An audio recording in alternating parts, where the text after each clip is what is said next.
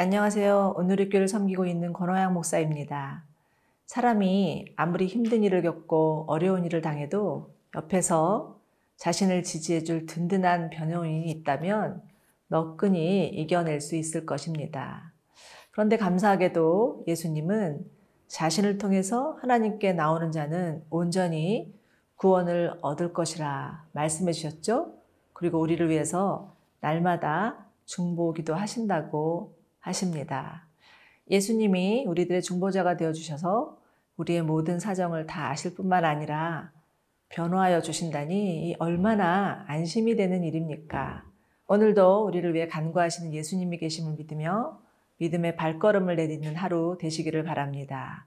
오늘 함께 묵상할 말씀은 욥기 16장 18에서 17장 5절입니다.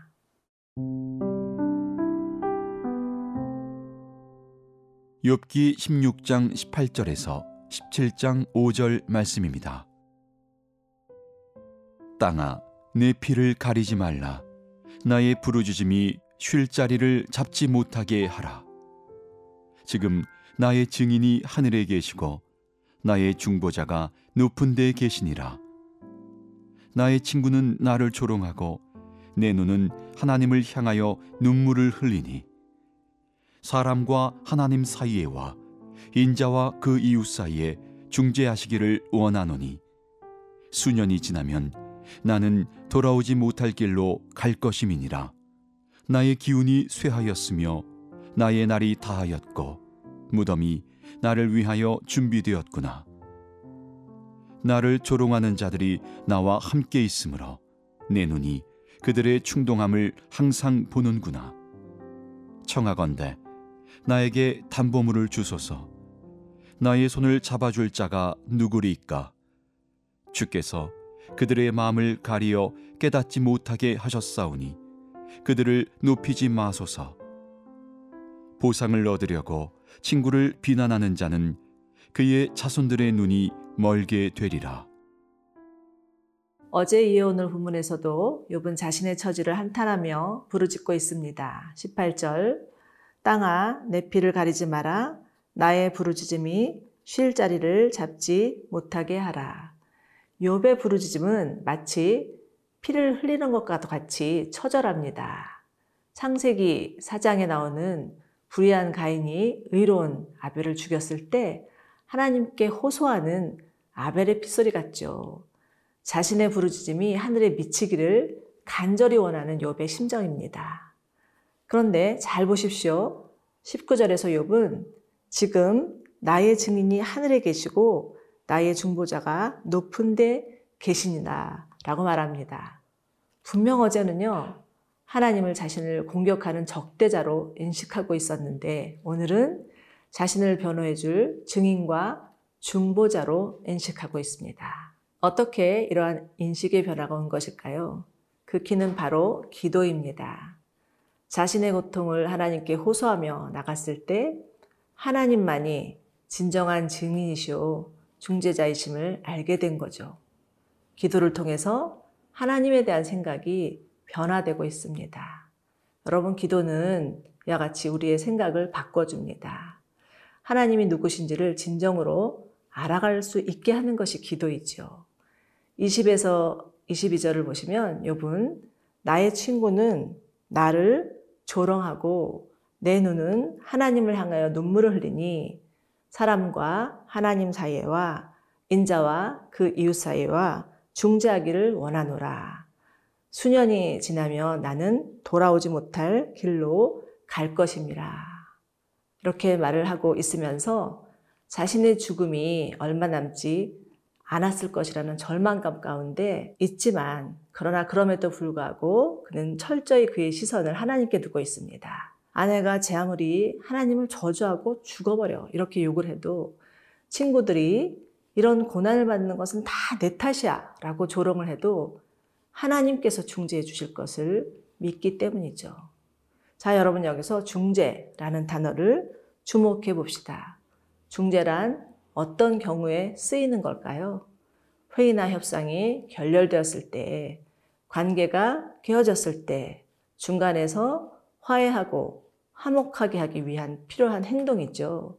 에베소서 2장에서는 예수님은 우리의 화평이시라 자기의 육체로 둘을 하나로 만드사 중간에 막힌 담을 허무셨다고 하죠. 예수님만 말로 깨어진 하나님과 인간 사이, 깨어진 인간과 인간 사이를 중재하시기 위해서 이 땅에 오신 분이라는 거죠. 그러기에 예수님은 그 누구보다도 가장 탁월한 중보자이십니다. 그러므로 우리가 해야 할 일은 하나님 보좌 우편에서 끊임없이 우리를 위해 중보하시는 예수님, 그 예수님을 믿는 것이요. 우리의 중재자이신 예수님께 모든 상황, 모든 사건, 그로 인한 아픔과 고통을 다 아려는 것입니다. 특히 요즘 생각지도 않은 어려움을 많이 겪고들 계시죠? 저희 교회 성도님들 중에 한 분은 부지간에 코로나에 걸려서 폐의 일부가 손상된 그런 분들도 계시고요. 하시던 사업을 접어야 하는 자영업자들도 계십니다. 어쩔 수 없이 결혼을 미뤄야 하는 청년도 있고요. 자칫하면 정말 우울해지기 쉽고 낙심하기 쉬운 때이지만 늘 우리를 위해서 중보하고 계시는 예수님, 그 예수님의 이름을 부르며 하나님께 나아가는 자 되시기를 바랍니다.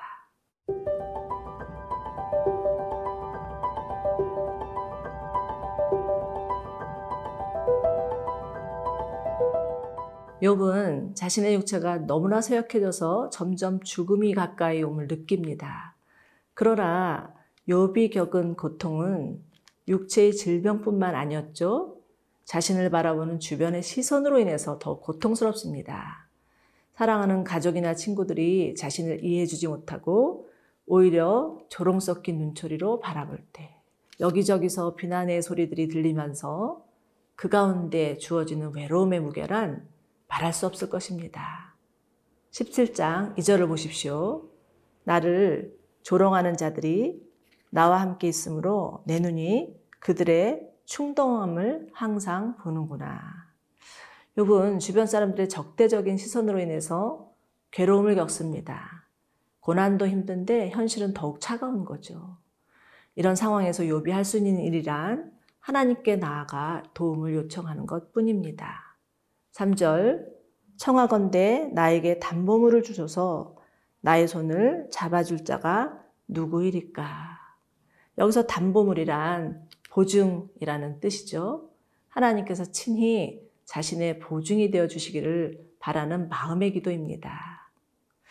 여러분 인생을 살아가다 보면 말로 설명이 되지 않은 일들이 숱하게 일어납니다. 아무리 억울하다고 외쳐도 잘못한 일이 없다고 부르짖어도 받아들여지지 않는 생각지도 않는 오해와 거절을 경험할 수도 있고요. 어디다 하소연해야 될지 알 수 없는 답답함이 있을 때도 있습니다. 그러나 하나님은 우리의 모든 속사정을 다 아시고 우리의 부르짖음을 들어주시는 분이시죠. 출애굽기 2장을 보면 이스라엘 백성들이 애굽의 압제로부터 혹독한 중노동에 시달리자 하나님께 부르짖습니다. 그리고 그들의 울부짖는 소리는 하나님께 상달되고 하나님은 그들의 신음 소리를 들으시고 아브라함과 맺은 언약을 기억하사 그들을 돌아보셨다고 하죠. 출애굽의 시작은 이스라엘의 부르짖음 때문이었습니다. 여러분 이와 같이 구원의 역사는 고통 당하는 자의 신음소리, 약한 자의 울부짖는 소리를 들으시는 하나님으로부터 시작됩니다. 하나님의 관심은 언제나 약한 자, 가난한 자, 소외된 자들이었죠. 어느 북한의 할머니가 아주 조그만 목소리로 주여 우리를 구원하여 주옵소서라고 간절히 기도하는 모습을 영상으로 본 적이 있습니다. 정말 보기만 한 작은 소리였지만 하나님은 반드시 그 할머니의 기도를 듣고 계시다고 믿습니다. 지금 텔레반의 공포로부터 구원해달라고 부르짖는 아프한 성도들의 신음소리가 있죠. 하나님은 그 소리도 들으시고 우리들의 삶 가운데 부르짖는 소리도 들으십니다. 만약 고난이 왔는데도 하나님을 찾지도 않고 부르짖지도 않는다면 결코 하나님의 간섭하심과 행하심을 경험할 수 없을 뿐만 아니라 정말 자신이 하나님을 믿고 있는가를 점검해 보아야 할 것입니다. 자, 이제 4절과 5절을 보십시오. 주께서 그들의 마음을 가려 깨닫지 못하게 하셨사오니 그들을 높이지 마소서. 보상을 얻으려고 친구를 비난한 자는 그의 자손들의 눈이 멀게 되리라. 강청하고 있죠? 욥의 이와 같은 강청은 하나님을 향한 믿음의 표현입니다. 하나님만이 모든 관계와 상황에 개입하셔서 공의롭게 해결하여 주시리라는 믿음이죠. 야고보서 5장에서는 의인의 기도는 역사하는 힘이 많다고 말씀하십니다. 우리 모두 하나님께 나아가 부르짖으며 하나님의 얼굴에 도심을 구하는 자들이 되시기를 축원합니다.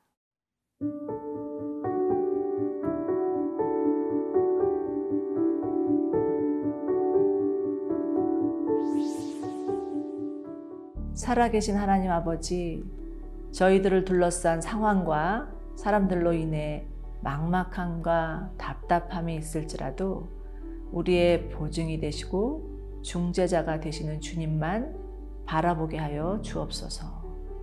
우리의 모든 사정을 아시고 변호해 주시는 주님이 계심을 믿고 기도함으로 하나님 앞에 나아가게 하여 주옵소서.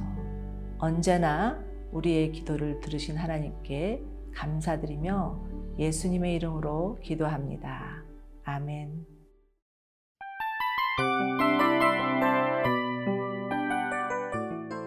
이 프로그램은 청취자 여러분의 소중한 후원으로 제작됩니다.